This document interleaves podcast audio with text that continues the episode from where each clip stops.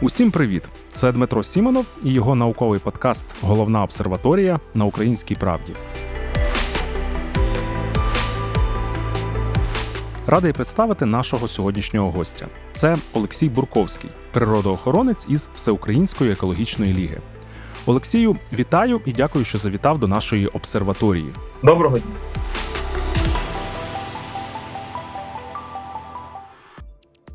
Ми сьогодні будемо говорити про степ і про унікальний експеримент, який кілька років тому започаткував Олексій Бурковський. Якщо дуже коротко, то Олексій вирішив, що на його земельний пай на рідній Донеччині має повернутися дикий степ. Ви можете запитати, що тут дивного? Все дуже просто. Зазвичай люди займаються тим, що відбирають простір у дикої природи. Багато із нас живуть у будинках, на місці яких ще 50 або 100 років тому був дикий луг або ліс. Пшениця, кукурудза або соняшник вирощуються там, де ще не так давно був дикий степ. І нічого тут не поробиш, бо людям треба десь жити і щось їсти. Але справа дійшла до того, що справжньої дикої природи в нашій країні лишилося дуже мало. Наприклад, всілякі заповідники, заказники та національні парки в нас займають менше 7% території країни. Це дуже мало. Бо в середньому по світу цей показник становить близько 15%. А розумні люди порахували, що має становити 30%, якщо ми хочемо, щоб наша планета витримала нас із вами. Ба більше, але в Україні часом трапляється так, що якийсь фермер розорює степову ділянку, де природа охороняється законом. Його, звісно, покарають потім за це, але плуг вже пройшовся по дикому степу. А ось такого, щоб навпаки відмовитися від поля на користь дикого степу, наскільки я знаю, в Україні ще не було. Олексій Бурковський став першим, хто наважився це зробити. Але давайте ми краще послухаємо його самого.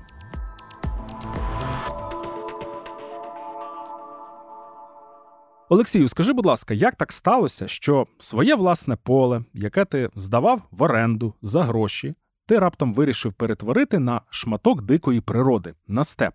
Як ти прийшов до цього рішення і чи довго тобі довелося думати над цим? Слово поле дуже так занадто круто звучить. Ні, це земельний пай. Земельний пай розміром всього 6 гектарів. Ну і в результаті того, що там було ще десь близько одного гектару розорано прибережної смуги, загалом вдалося повернути 7 гектарів. Як я до цього йшов? Ну, якщо чесно, це моя дуже давня мрія. Я сам за фахом агроном.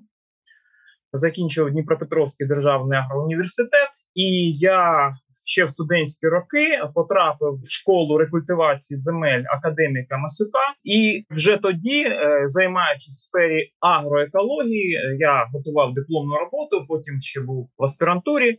І саме тоді ми займалися питанням відтворення українських ґрунтів. Тут дуже важливо відзначити таку річ, що саме науковці аграрії вважали, що такий відсоток розореності земель в Україні це шлях до опустелювання і масштабної екологічної катастрофи в Україні. Оце дуже цікавий момент. Не ботаніки, не зоологи, тобто аграрії, науковці, які бачать саме з наукової точки зору ті процеси, які відбуваються в ґрунтах.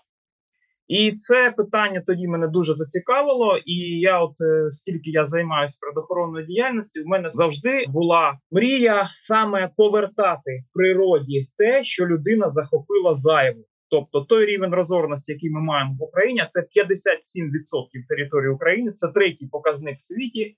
Він є головним дестабілізуючим фактором щодо стану довкілля в Україні. Найбільший, найстрашніший, найбільш небезпечний фактор це саме те, що ми 57% території України знищили і фактично перетворили на такі собі цехи з виробництва сільгоспсировини. Жодна країна Євросоюзу такого рівня розореності немає. Я просто наведу приклад. Загальний середній показник по Євросоюзу розореності це 25%. Тобто наші 57 і їхні 25. Я, от перш ніж розпочати розповідь про свої дії, я тут все ж таки хочу відволіктись на такий момент економічний, якщо можна. Дуже часто люди, коли йде мова про те, що потрібно скоротити площу орних земель, у нас люди починають питати: а що ми будемо їсти, а чи не буде у нас чергового голодомору і так далі, тому подібне. Ну, давайте почнемо з того, що, наприклад, за рік до повномасштабного вторгнення Росії на територію України загальний валовий збір зернових перевищував внутрішню потребу України в 5 разів. В 5 разів. Експорт перевищував в 4 рази наші потреби. Тобто тут питання не в тому, що ми там будемо їсти, а що не будемо їсти. а Питання в тому, до чого ми доведемо нашу екосистему, якщо ми так будемо безжально відноситись до наших природних екосистем і наших ґрунтів. Чекай, Олексію, ти розповідаєш, до чого ми доведемо нашу екосистему. Ну для тебе це очевидно, що напевно ми її доведемо чи вже почали доводити до чогось поганого. А що поганого ось в сільському господарстві? До чого воно доводить наші екосистеми? Погано не в сільському господарстві, а в масштабах сільського господарства. А якщо бути точнішим, саме в масштабах землеробства. Тобто, у нас 71% території України це землі сільгосппризначення. 71%. 57% території України це орні землі. Тобто більше половини України це просто переорене поле. До чого все це призведе? Що таке природна екосистема, да, так звані агемеробні екосистеми? Тобто це екосистеми-донори: ліс, степ, болота, луки. Це все екосистеми, які дають нам так звані екосистемні послуги, те, що зараз економісти говорять. Що це означає? Тобто, ну там такі речі, які ми вчили в школі, це зрозуміло. Там виділяють кисень, поглинають двох вуглецю. Це все зрозуміло, і це все життєво, звісно, необхідно. Як нам колись казала вчителька біології ще в школі, якщо мою рідну Донеччину накрити скляним ковпаком, то вона протримається там пару-трійку місяців. Бо кількість кисню, який Донеччина спалює, в рази більше, ніж кількість, яку вона виробляє. Е, якщо ж говорити більш конкретно, саме стосовно України, то будемо відвертими. Да? Зараз поняття родючість ґрунту воно не має того значення, яке було там 100-150 років тому. Тобто зараз нестачу поживних речовин для сільгоспкультур можна вирішити за допомогою добрив. І е, якісь там поживні елементи все це збалансують і дадуть рослині те, що потрібно. Але візьмемо такий незамінний фактор, як вода, жодними добривами ми це виправити не можемо природній ґрунт, тобто ґрунт природної екосистеми, лісу, степу, болота, він має здатність поступово поглинати ґрунт і поступово його віддавати. Тобто наявність води в природній екосистемі, наявність здатності е, там, лісової підстилки, там, е, степової пості, гумусу, накопичувати вологу є головним фактором того, що ці е, у нас географічні зони багато в чому да, не є пустелею. А і ще ж звичайно, наявність природної рослинності і всього комплексу організмів це відповідна здорова структура. Якщо ми 10, 20, 100, 200, 500 років ґрунт обробляємо, то він втрачає гумус, хімічну речовину, яка здатна утримувати велику кількість вологи, органіку, да, яка ще не перетворилась в ґрунт, яка виконує роль губки, і яка теж е, нема чому накопичувати вологу, і сама структура по профілю ґрунту, тобто потужна коренева система диких трав або дерев, яка знову ж таки дозволяє воді проходити по всьому ґрунтовому профілю. Якщо ж ми обробляємо землю, ми знищуємо гумус, знищуємо структуру, і ґрунт перетворюється на таку собі пластиліноподібну масу. В результаті чого під час злив да, промакає буквально там декілька сантиметрів. Ця пластиліноподібна маса розбухає, і велика кількість опадів просто стікає з поверхні в річки, ну і потім далі. Як говорив мій, е, до речі, от, е, вчитель також е, Віктор Забалує, професор, він казав: ви візьміть склянку пшениці і склянку борошна, налийте води туди і туди, і ви побачите, це порівняння буде дуже гарне. Борошно швидко розбухне і вниз до дна склянки вода не пройде. От тут приблизно те ж саме. Тобто, питання охорони природних екосистем це питання саме формування нормального клімату саме збереження екосистем це формування в першу чергу нормального гідрологічного, тобто водного режиму, і це в першу чергу, звісно, стосується східних і південних областей України. Олексію, скажи, будь ласка, правильно я розумію, що коли ґрунт перетворюється на пластиліноподібну масу, то його треба поливати все більше і більше, оскільки все більше і більше води стікає в річки, якісь там е- водозбори. Тобто витрати води сильно зростають. Ну і це якщо говорити про зрошувальне землеробство, так доводиться постійно підтримувати його вологість. Але там ще є така проблема, як вторинне засолювання. Розумієте, тут питання саме в здатності утримувати воду, вологу тривалий час і відповідно формувати ґрунтові води і поверхневі води. Тобто питання дикої природи, ґрунту і водного режиму місцевості це невід'ємні питання. Коли ми розорюємо, да, наприклад, як в Європі, там 25%, навіть 30%, це одні втрати вологи. Якщо у нас 57% прозорено до того, що у нас певна нестача опадів взагалі, то ситуація змінюється докорінним образом. Тому у нас завдання не лише да, е, щастя агронома в тому, що дощ пішов, щастя в тому і завдання в тому, щоб цю вологу зберегти.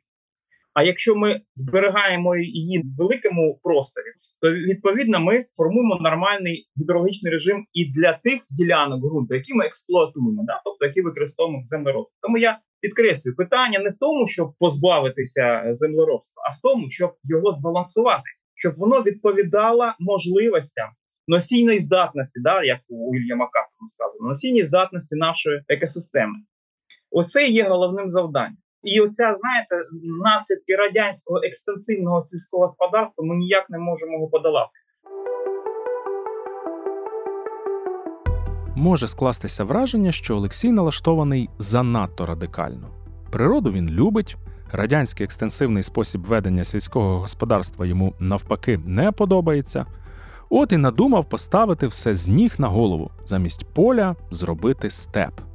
Але виявляється, що він далеко не перший, і вітчизняні науковці аграрії вже давно і серйозно говорили про те, що наше сільське господарство не може працювати так, як воно працює, і щось потрібно міняти.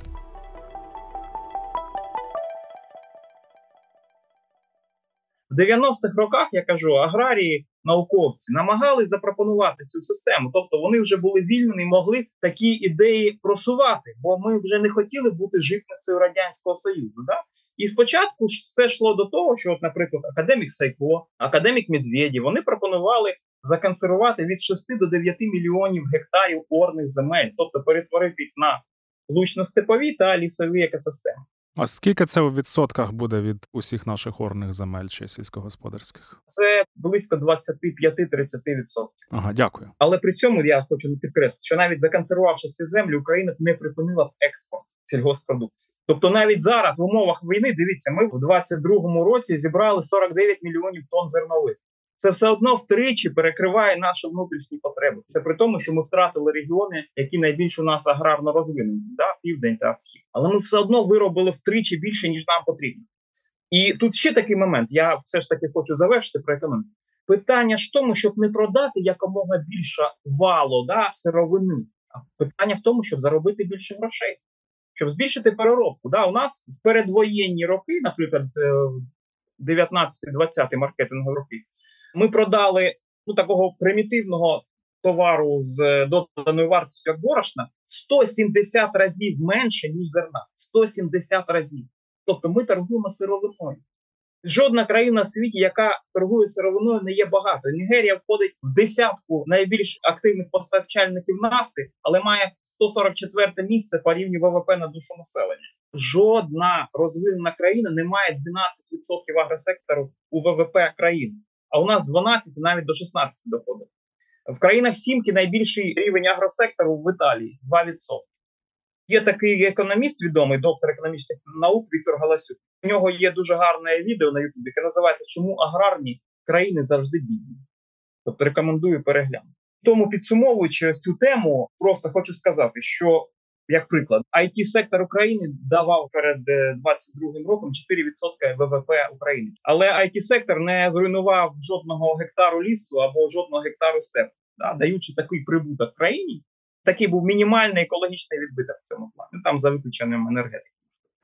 Вражаючі факти. Да. Але залишилось з'ясувати, як же твої сім гектарів тепер здатні цю ситуацію зрушити з мертвого місця. Да, ну тепер переходимо від глобального до більш локального. Те, що в Україні потрібно консервувати землі і скорочувати рілю, це не лише думка науковців, аграріїв, ґрунтознавців, природоохоронців, це ще також і прописано в нормативних актах державних. Тобто ці плани є. Єдина проблема, що коли їх прописували, їх прописують з 2003 року, до речі. Наприклад, до 25-го року у нас прописано скоротити рілю до 38-41% від території країни замість 54 на той момент, 2003 році. Звісно, ніхто цього не зробив. Зараз є у нас концепція охорони ґрунтів, яка передбачає скорочення ріллі до 44% від площі України замість нинішніх 57%. Ну, ми будемо намагатися це виконувати і займаючись, до речі, ось цими локальними питаннями, я змушений вирішувати і питання нормативно-правової бази. Я в робочих групах при міністерстві довкілля, і в тому числі займаюся розробкою законопроектів, щоб всі ці моменти спростити. Тепер все ж таки розповім нарешті про свій досвід. Тобто, я ще навчаючись в університеті, мав досвід, як робити консервацію земель, тобто як перетворювати орні деградовані землі в природні екосистеми. І ще раз хочу підкреслити: звісно, що коли мова йде про консервацію земель, про відтворення природи на цих землях, мова йде про деградовані орні землі. Підкреслюю, деградовані, малопродуктивні. В них ніхто не буде рівне поле, де там 5% гумусу намагатися його консервувати. В цьому немає сенсу. Але якщо це схил більше 3 градусів, якщо це е, Деградована ділянка. Якщо тепер це у нас проблеми після війни будуть дуже великі, Звісно, ділянки, які непридатні або малопродуктивні, звісно, їх в першу чергу потрібно консервувати. Отже, займаючись питанням відтворення степів, я мене запросили в 2008 чи 2009 році Олексій Василюк, відомий природоохоронець, голова української природоохоронної групи. Зараз, звісно, ця тема перекликалася. І я, коли долучився, перша в мене думка, яка була, що нам мало зберігати те, що залишилось нам потрібно відтворювати те, що ми знищили. У мене був земельний пай, бо ще перед вступом до університету. Я там е, був е, в колгоспі, і е, у мене, значить, був земельний пай. Звісно, я сам його не обробляв, я здавав його в оренду агропідприємствам. У 2010 році у мене був підписаний ще один договір на оренду землі. Хоча я вже займався степами, але я був функціонально, як то кажуть, ще не готовий до цього кроку, і ну я відклав фактично це питання на 10 років. Ось у 2020 році у мене завершився термін оренди. Мені запропонували його подовжити. Я відмовився. Насправді це, до речі, не дуже проста справа. Треба там підтверджувати, їхати в земкадастр про всяк випадок, писати листа і так далі. Отже, від оренди я відмовився. Все інше вже було справою техніки. Тобто я знав, що потрібно робити і як робити. Звісно, я спочатку підготував насінневий матеріал, зв'язався з людьми, купив насіння. Я е, вирішив зробити доволі простий рецепт: це травосумішка люцерни сіньо-гібридної і костриця безостого, або стоколос, як його ще називають. От і е, вирішив цей свій пай просто засіяти травосумішку. Технічно все це виконати доволі нескладно. Ну я звернувся там до фермерів, які мені продискували ґрунт. Я звернувся до друзів. Ми зробили таку толоку. Ми посіяли ці 7 гектарів вручну за два дні. Знову ж таки, звернувся до фермерів. Вони зробили прикочування ґрунту. Є така агротехнологічна операція. От, але але але. Поле не може за один рік перетворитися на степ. Минулого року тут ще росла кукурудза або пшениця, а цього вже росте червонокнижна ковила, орхідеї та інші степові трави. Ні, такого бути не може. Трансформація потребує часу. Людина може допомогти природі, якісь потрібні трави посіяти, а коли потрібно скосити їх. Це, так би мовити, технічний бік експерименту. Нічого надто складного тут немає. Але є ще інший бік справи юридичний. І ось тут на Олексія чекали справжні, як то кажуть, виклики. Справа в тому, що мій пай досі офіційно не оформлений як законсервований. Чому це важливо? Тому що якщо пай офіційно не законсервований, то за нього потрібно платити податок на землю. А для законсервованих земель платити податок на землю не потрібно. Чому була проблема? Проблема була в тому, що в 2019 році був прийнятий закон, так званий про дерегуляцію земель, і в ньому була прописана одна дуже неприємна норма, яка фактично унеможливлювала консервацію земель. Оцей закон було прийнято. Потім було змінено підзаконний акт, який називається порядок консервації земель. Тобто, спочатку змінили закон, потім півроку змінювали цей підзаконний акт. Потім ми намагалися цей закон змінити. Нам це вдалося, але потім знову для того, щоб закон працював, потрібен підзаконний акт. І ось так воно тягнеться досі. Плюс ще один був момент. Навіть коли зробили той перший закон, виявилася яка ситуація. Ну я потрапив в таку пастку часову, коли почалася адміністративна реформа щодо створення громад, і так вийшло, що громадам не передали повноважень. Громадам, начебто, по закону надавалося право розпоряджуватися питанням консервації земель в межах територіальної громади і землями поза межами населених пунктів. А по факту вони там півроку ще чекали, коли їм ці землі передадуть. А коли передали, ми ж самі добилися того. Це був законопроект 5056, здається, закон про самосійні ліси. І ми ж самі зробили правку, щоб прибрати там одну норму, яка ну фактично доводила ситуацію до абсурду. А потім ще півроку чекали, поки буде змінений підзаконний акт. А що зараз фізично відбувається з твоєю ділянкою? По-перше, яка там е, ситуація з воєнного погляду, адже це Донеччина. А по-друге, наскільки наблизилася вона до степу? Чи можна якось там у відсотках це поміряти і виразити? Це дуже цікава тема, тому що коли я займався рекультивацією земель, і от ми їздили, ми тижнями жили. До речі, дуже цікаво, що у нас була справжня практика. Ми от займалися власноруч ось цими питаннями з травосумішками. Це був Нікопольський район, видобуток марганцю. І от ми тоді дивились, як, наприклад, травосумішка з двох-трьох компонентів вона розвивається, і з часом культурні рослини починають випадати. Замість них з'являються дикі. І ось те саме відбувається за рецептом на моїй ділянці. Тобто ми посіяли траву сумішку з двох компонентів. Щоправда, в кінці 2020 року все ж таки ми зробили точковий підсів диких степових трав. Тобто на кожні 30-40 метрів ми підсівали 8 видів степових трав, які, до речі, збирали також. От толока була вручну збирали ці дикі трави, і ми їх так само підсіли. Зараз ситуація наступна. Пай знаходиться приблизно в 35-37 кілометрах від лінії фронту. У мене зберіглись нормальні стосунки з моїм колишнім орендарем. Справа в тому, що коли ми посіяли, то нам все одно потрібно в перші роки ці травосумішки скошувати. Чому? Тому що нам потрібно сформувати нормальну дернину, щоб не було розповсюдження інвазійних деревних видів в першу чергу. Бо у нас поруч рядом лісосмуги, де росте чужорідний інвазивний клен ясенолистий, він сам з Північної Америки. І нам потрібно сформувати потужну дернину, щоб це насіння з дерев не проростало. Для цього потрібно постійно косити, щоб будь-які пагони, ось будь-які паростки цих дерев вони знищили.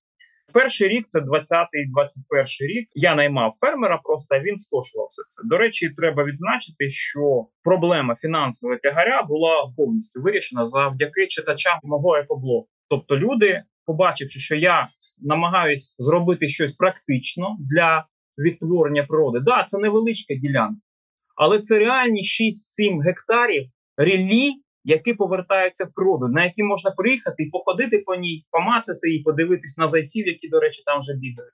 От.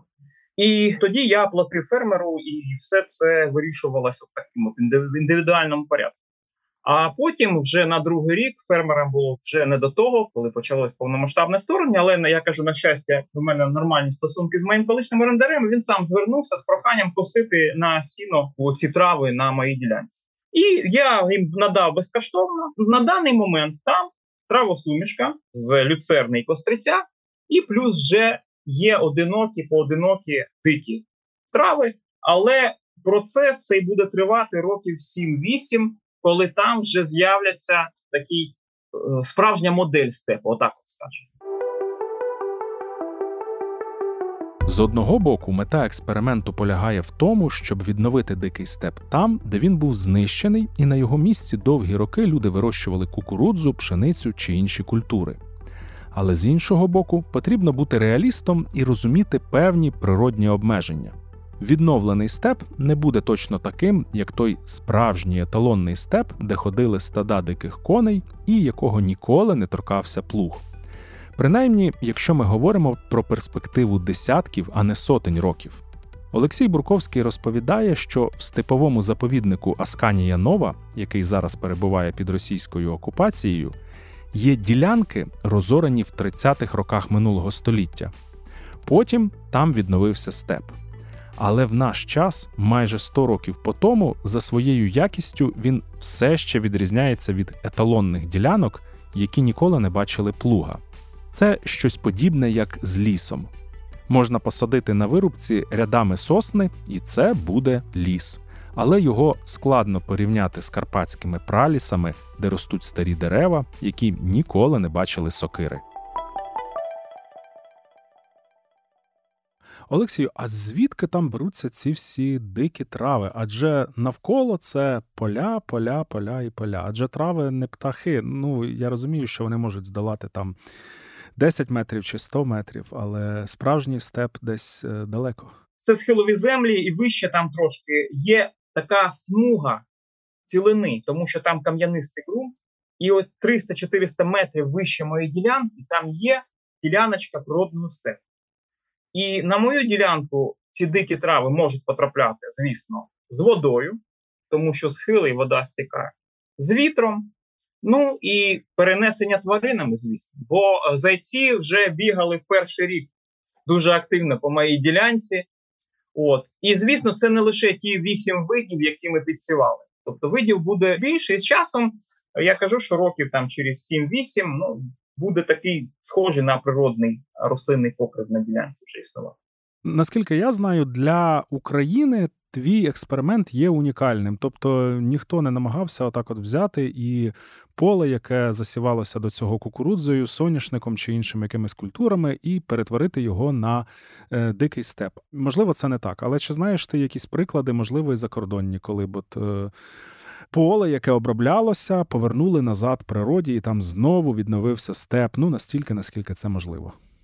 Так, розпочну з унікальності. Консервація земель проводилась в Україні частково, але вона проводилась на землях державної власності або на землях комунальної власності. Унікальність мого проекту лише в тому, що я вирішив це зробити на землях приватної власності.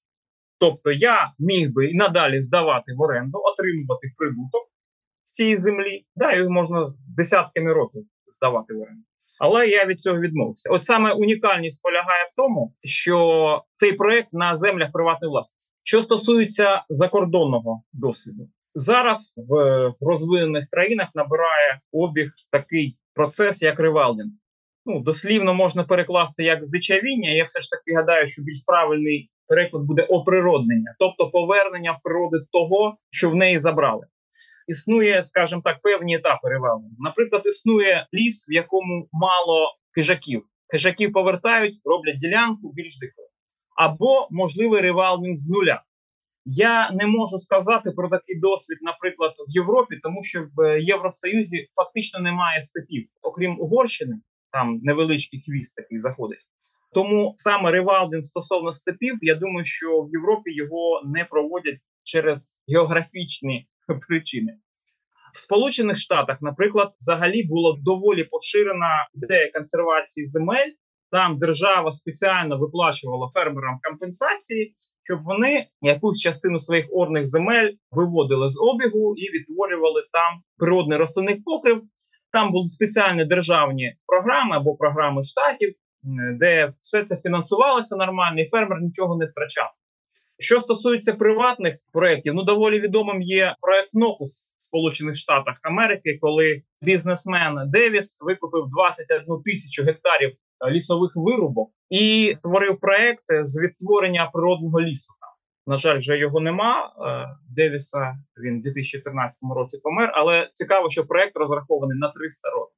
Він вклав в нього 90 мільйонів доларів.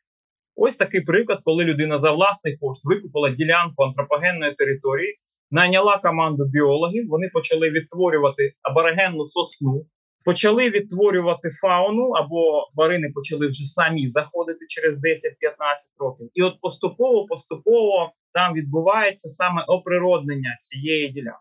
Олексію, твій експеримент він і сміливий, і цікавий, але ти сам сказав, що 7 гектарів орних земель повернути назад в природу. Ну, це в масштабах України навіть не краплина в океані. Чи є в тебе послідовники, чи є люди, які цікавляться, от як ти це зробив? Ми також хочемо. Як можна.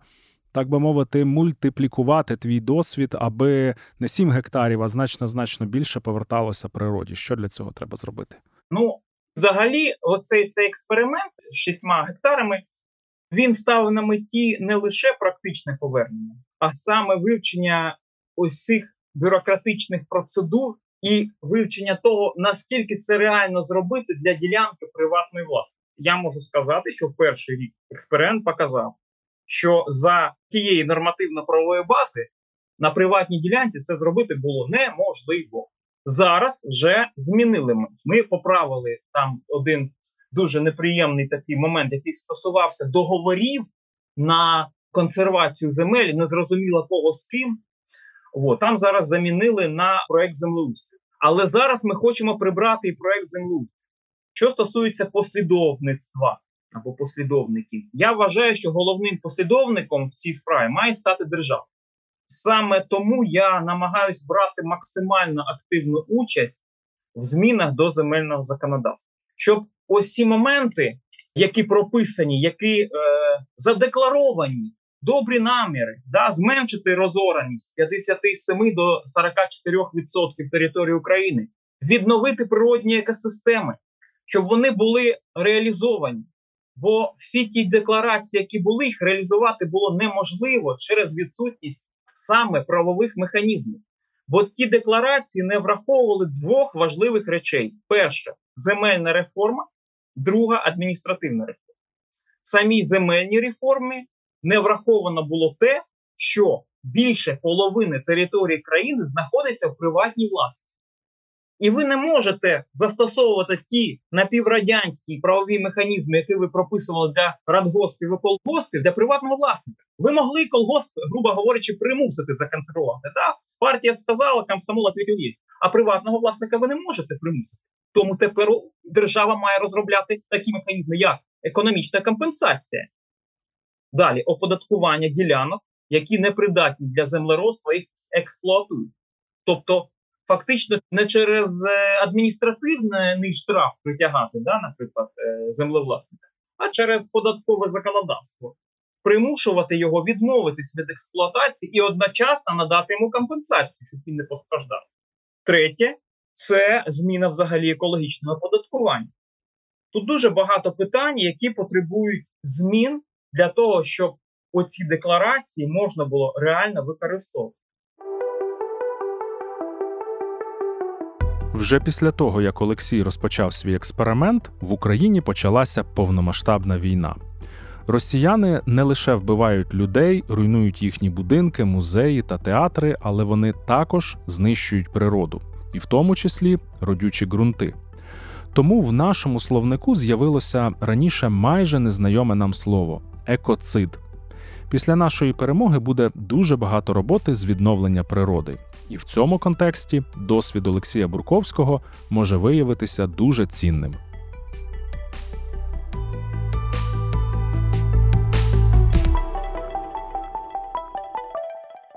Наприклад, з Запорізької області, Херсонській, Донецькій, Луганській багато земель, сільгоспземель, орних земель будуть непридатними для землеробства. Власник землі не зможе цю землю здати в оренду, бо жоден фермер чи агрохолдинг не візьме в оренду землю, на якій є вибухівка, або які вже не можна по якісним показникам використовувати. Він не зможе продати цю землю фермеру. Хто купить землю знову ж таки, на якій не можна нічого вирощувати. Але він водночас повинен бути сплачувати там 6-9 тисяч гривень податку на рік тому що рілля у нас оподатковується. Нас знову ж таки 2 чи 3 роки тому підняли податок на землю. І тепер держава повинна якось виходити з цієї ситуації. Цю землю потрібно буде або викупляти. За неї можливо потрібно буде скасовувати податок, можливо, платити компенсацію і так далі. Тому подібне. Тобто тут дуже багато різних проблемних моментів, які потрібно вирішувати. І це справа, на жаль, не одного дня. А давай повернемось до питання цінності степів. Загальновідомий є такий факт, що природні екосистеми вони протидіють глобальній зміні клімату, тому що вони, якщо говорити простими словами, поглинають вуглекислий газ з атмосфери, накопичують його у своїх тканинах і таким чином е, зменшують оцю ковдру, яка так образно кажучи, розігріває нашу планету. І в цьому сенсі, як правило, наводять приклад лісів, тому що там ростуть потужні такі дерева. Щоб їх побудувати, треба багато вуглецю. Але інші екосистеми також, наскільки я розумію, відіграють певну роль. Чи можна похвалити в цьому сенсі степи? Адже вони в плані потужності рослин зовсім не так виглядають, як ліси, переконливо. Так, це цікаве питання, тому що знаєте, зараз всі говорять про екосистемний підхід. А що таке екосистемний підхід? Це означає, що кожній географічній або геоботанічній зоні має бути притаманний відповідний рослинний погляд. Ну це, звісно, не означає, що в степовій зоні немає лісів. Звісно, в степовій зоні також є ліси, природні ліси, да, наприклад, заплавні ліси або байрачні ліси. Але якщо говорити саме про степ, то він в своїй географічній зоні він найкраще виконує свої функції. Тому що степ накопичує величезний обсяг двокису вуглецю під землею. Тобто в ґрунті Якщо дерева у нас в надземній масі, то степи в підземній масі. І саме ця здатність, скажімо так, поглинати швидше двокис вуглецю, ніж його виділяти в процесі розкладу мікроорганізму, саме в нашій географічній зоні, вона говорить про те, що саме степ знаходиться на своєму місці. Тобто до певної міри можна, знаєте, порівнювати з планктоном. Да? На перший погляд його не можна порівнювати там з джунглями е, Амазонії, да? але він розвивається набагато швидше. Так само і тут трави ростуть швидше, ніж дерева. Вони швидко відмирають кожного року. Кожного року певний обсяг органіки, в тому числі і якраз органіка завжди ж е, містить собі вуглець. Вона накопичується в ґрунті. Тут є, звісно, і певні моменти пов'язані з людською діяльністю. Да? Якщо, не дай Боже, у нас пожежа, то ліс згорає. А тим більше ліси горять дуже швидко в південних та східних регіонах України. Якщо, не дай Боже, є степова пожежа, ми ж розуміємо, що основна маса накопиченої органіки вона залишається в ґрунті, і тому емісії парникових газів в атмосферу, якщо відбувається, то по мінімуму лише за рахунок наземної маси. А те, що накопичив степ за десятки і сотні років, воно залишається в ґрунті і ось саме акумулює цей обсяг вуглецю. Але я підкреслюю, в нашій зоні важливість збереження степу це в першу чергу гідрологічний режим. Тобто не буде степів, буде пустеля. Буде пустеля, ну фактично, агросектор от на сході і півдні України він сам собі копає могилу, тому що він створює умови за яких агровиробництво буде просто неможливим, принаймні в нинішньому його класичному варіанті. Тому що по Україні у нас розореність 57%. А якщо брати південний схід, то це і 65, і 70. От Кіровоградська область у нас має найбільший відсоток розореності 72%. Кіровоградської області це просто переорана земля. І якраз там кліматичні умови в силу вже географічних причин такі, що там постійна нестача вологи. І тому ми фактично ну, убиваємо клімат в цих регіонах через надбірну розореність. Ми, про що я казав на початку, ми не даємо утримати воду в ґрунті і відповідно сформувати поверхневі підземні води. Тому тут питання збереження і відтворення найголовніше зараз степу це питання, чи перетворяться ці регіони на півпустелю чи пустелю, чи ні. Бо навіть якщо клімат буде да, глобально змінюватися, ми ж можемо, ну те, що зараз говорять, адаптація до клімату. Ці процеси не зупинити, але ми можемо їх зробити більш м'якими, не настільки страшними, не настільки шкідливими. От в цьому аспекті збереження і відтворення екосистем природних є головним ключем для вирішення цієї проблеми. Бо розумієте, у нас в глобальному контексті, якщо взяти, всі говорять про викиди парникових газів про промисловість, про транспорт, але ніхто не помічає найстрашнішого. Природи немає. Немає саме тої субстанції, да, яка взагалі формує життя на планеті. Від того, що ми наставимо вітрогенераторів чи сонячних панелей, від цього ж кисню не прибавиться. Від цього гідрологічний режим не покращиться. Завдання цих технічних рішень зменшити наш негативний вплив, але вони не виконують екосистемних функцій, вони не надають екосистемних послуг. Бо ми можемо, отак, от захопившись тим, що проблеми можемо вирішити, начебто лише зеленою генерацією, ми насправді перетворимо планету на такий марсіанський ландшафт, в якому будуть нульові викиди, але в якому не буде ані природи, ані екосистеми, взагалі умови не будуть придатними для життя. І це дуже важливо не впадати в цей техноутопізм, бо ніщо не може замінити природні екосистеми. Бо дика природа це і є життя на нашій планеті. От і все. На сам кінець нашої розмови, повертаючись до ось, е, усіх тих юридичних складностей, з якими ти стикнувся, коли намагався оформити свій експеримент, поки держава намагається впорядкувати і вдосконалити всю цю нормативну правову базу. Якщо знайдуться люди, які захочуть повторити твій експеримент, а можливо навіть його перевершити, чи можуть вони звернутися до тебе і отримати консультацію, якісь. Добрі поради, як краще їм піти цим шляхом? Ну, по-перше, про свої всі е, справи пов'язані в тому числі з оформленням офіційним. Про це все написано у мене на блозі. Тобто, люди можуть звернутися, я можу надати просто перелік своїх публікацій, люди ознайомляться. Просто перелік великий, і там доволі детально все описано.